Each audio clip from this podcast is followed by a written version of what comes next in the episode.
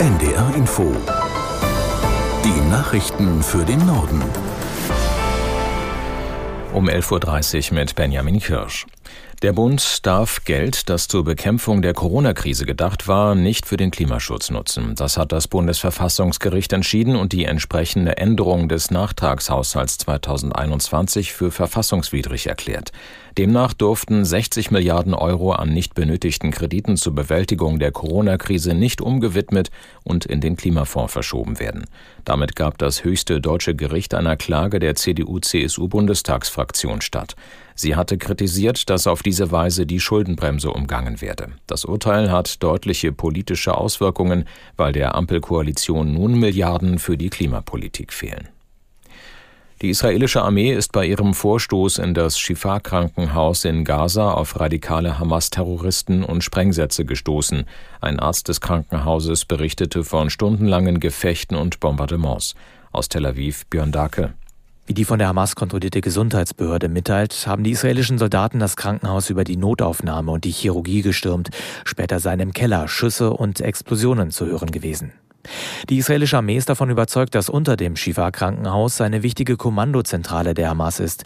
Dort könnten auch einige der verschleppten Geiseln festgehalten werden. Die Hamas bestreitet das. Unabhängig überprüfen lässt sich das nicht. Nach Angaben der Vereinten Nationen waren zuletzt noch mehr als 2000 Menschen auf dem Gelände des Shifa-Krankenhauses.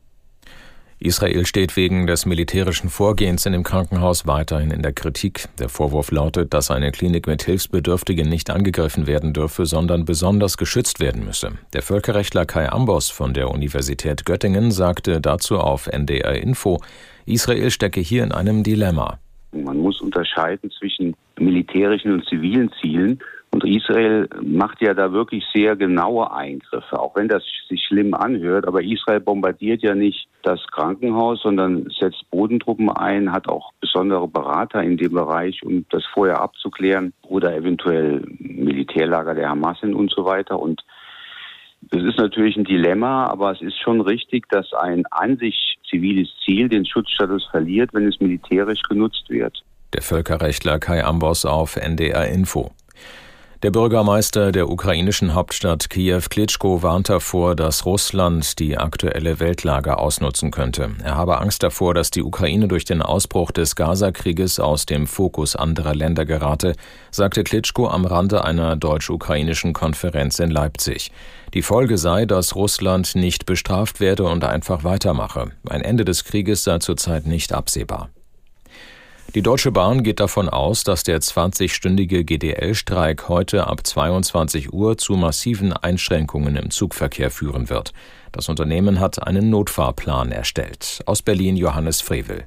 Einzelne Fernzüge sollen schon vor dem Streik aus dem Fahrplan genommen werden, damit sie am Streikende am richtigen Bahnhof bereitstehen. Die Bahn rechnet damit, dass bis zum Streikende am Donnerstagabend im Fernverkehr weniger als 20 Prozent der Fernzüge fahren. Im Laufe des Tages will die Bahn ihren Notfahrplan in Online-Plattformen wie dem DB-Navigator veröffentlichen. Dort soll erkennbar werden, welche Züge fahren und welche Verbindungen gestrichen werden.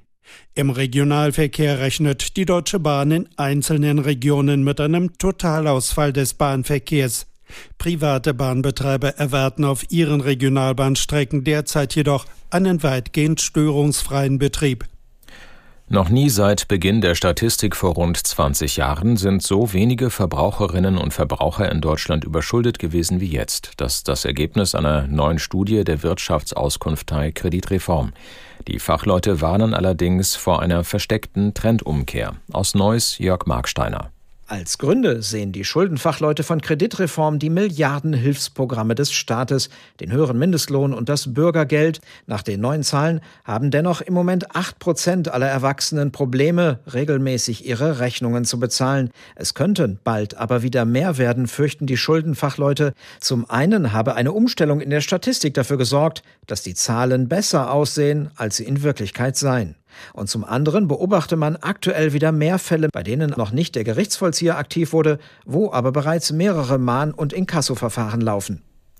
Die evangelische Kirche in Deutschland hat ihre Synode in Ulm heute vorzeitig beendet, denn wegen der angekündigten Warnstreiks bei der Bahn sind viele Mitglieder des Kirchenparlaments schon heute früh abgereist. Aus Ulm Nela Fichtner. Es ist das erste Mal, dass ein evangelisches Kirchenparlament ohne Beschlussfassungen auseinanderging. Die Synode soll in wenigen Wochen auf einer digitalen Tagung fortgesetzt werden. Mit Blick auf die zurückliegenden Synodentage hob Präses Anna-Nicole Heinrich den gestern vorgestellten Bericht des Beteiligungsforums Sexualisierte Gewalt hervor, den sie als sprachgewaltig und ergebnisorientiert bezeichnete. Überschattet wurde die Tagung von Vorwürfen gegenüber der EKD-Ratsvorsitzenden Annette Kurschus, im Kirchenkreis Siegen von Fällen sexualisierter Gewalt gewusst zu haben. Kurschus wies die Vorwürfe zurück. Das waren die Nachrichten.